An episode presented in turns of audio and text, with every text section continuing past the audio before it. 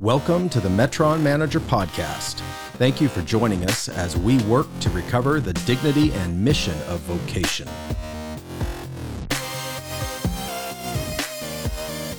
Learn more at metronmanager.com.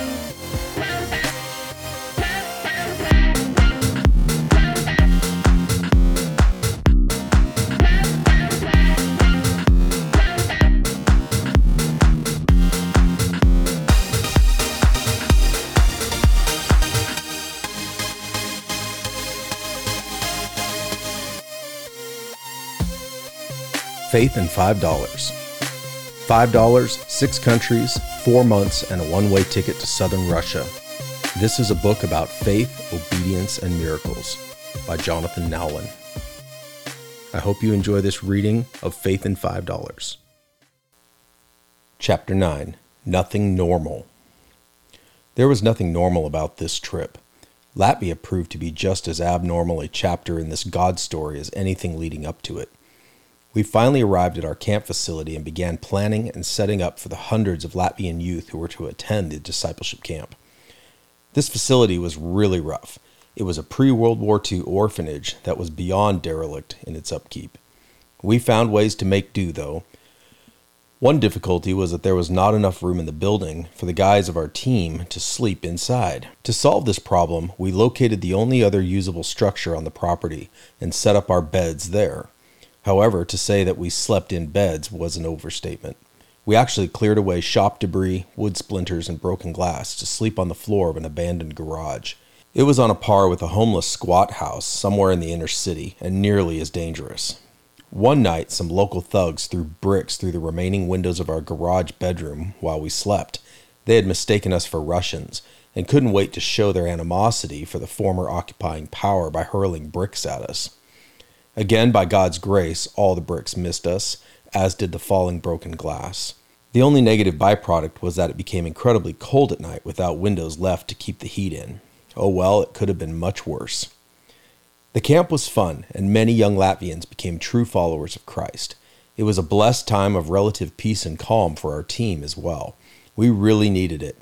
It was the calm before the storm, as they say.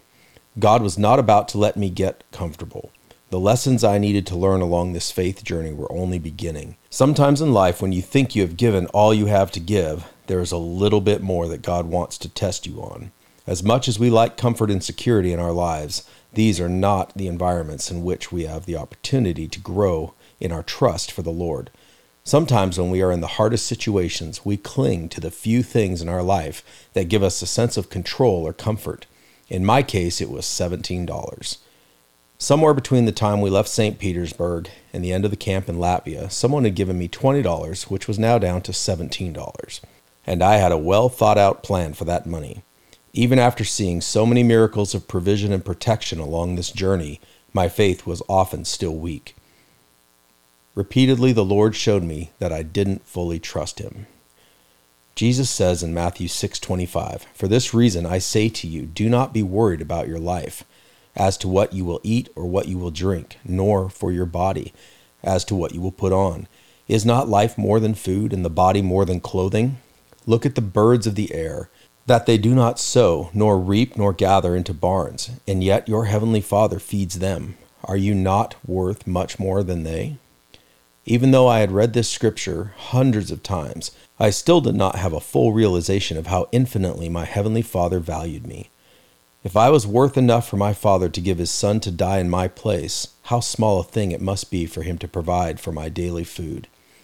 This revelation came into my life deeply through an evening Bible study that our team attended at a local missionary's home. This American missionary and his family had entered Latvia immediately after the fall of the Soviet Union. They had lived there through the hardest of the hard times, and it was a real honor to enjoy a meal with them and spend time in the Word together. During the worship time that evening, the Lord gave me a clear command. He said, Do you trust me? I want you to give your $17 to this family. The missionary family was in extremely difficult financial condition, and during the meeting, John, our team leader, had felt compelled by the Lord to take up an offering from among our small team to bless them. This was a major internal struggle for me. I knew that the Lord had clearly told me to give my only existing money in the offering, but everything in me wanted to resist. I had plans for that money. I knew that at the end of our time in Russia, Mike and I were to fly to Israel. We still had no clarity from the Lord regarding why we were going there or what we were going to do. Nevertheless, I had carefully planned out the use of my $17. I imagined that I might at least be able to afford to buy one falafel per day during the 10 days we planned to be there. At least that way I wouldn't starve, I thought to myself. What a sad and impoverished way of thinking this was, especially after witnessing the incredible provision of the Lord over the last few months.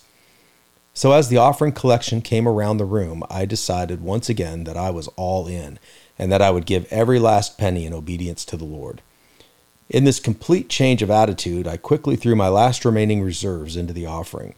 When I did this, I felt a great peace and a sense of the favor of the Lord flood over me. $17 had never purchased so much before.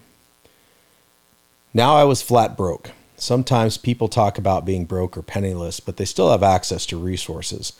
I had no money at all. My teammates were in equally bad shape. We were running on fumes, financially speaking, and most of my team had budgeted just enough to squeak by and complete this assignment. By God's grace, food was extremely cheap in those days in the Western republics, if you could find it. So when I wasn't eating at the camp programs, friends on the team bought extra food and shared with me. When this portion of our adventure was complete, we took yet another train ride. We headed from Riga to Minsk, the capital of Belarus. This train trip was the least eventful of our entire journey. By this time, we were ready for uneventful. Some people spend all their free time and hard earned money searching for adventure and thrills. I've discovered that all of those desires and more can be found in sold out service to the Lord.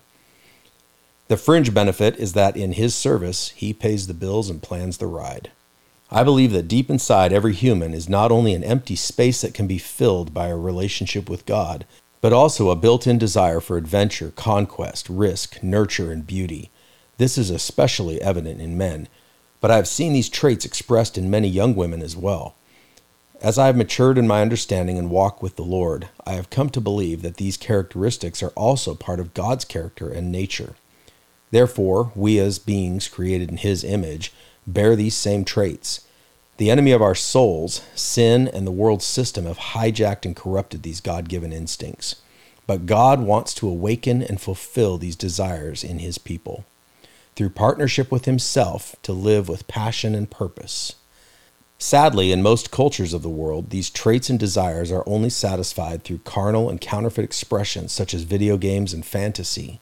So many Christians have no idea what is available to them through a true personal walk with Jesus. I love the way C.S. Lewis describes Aslan the lion, the type of Christ character in his famous Chronicles of Narnia stories. On a number of levels, this series of books presents clear allegories of both the kingdom of God and also of our experience as human beings. In The Lion, the Witch, and the Wardrobe, Aslan is described.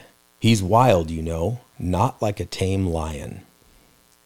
This may make some people feel uncomfortable, but think of this incredible description of himself that God forcefully communicates to Job. God says in Job 38, verse 3 through 4, now gird up your loins like a man, and I will ask you, and you instruct me. Where were you when I laid the foundation of the earth? The rest of Job 38 is insightful into just how untamed our God really is. It is worth reading just to obtain a scriptural perspective. Yes, God is love, but He is also the God of all power and might. Thank you for listening to the Metron Manager Podcast presented by Jonathan Nowlin and the Metron Manager Project. Remember, God has given you permission and a commission to work. Learn more at metronmanager.com.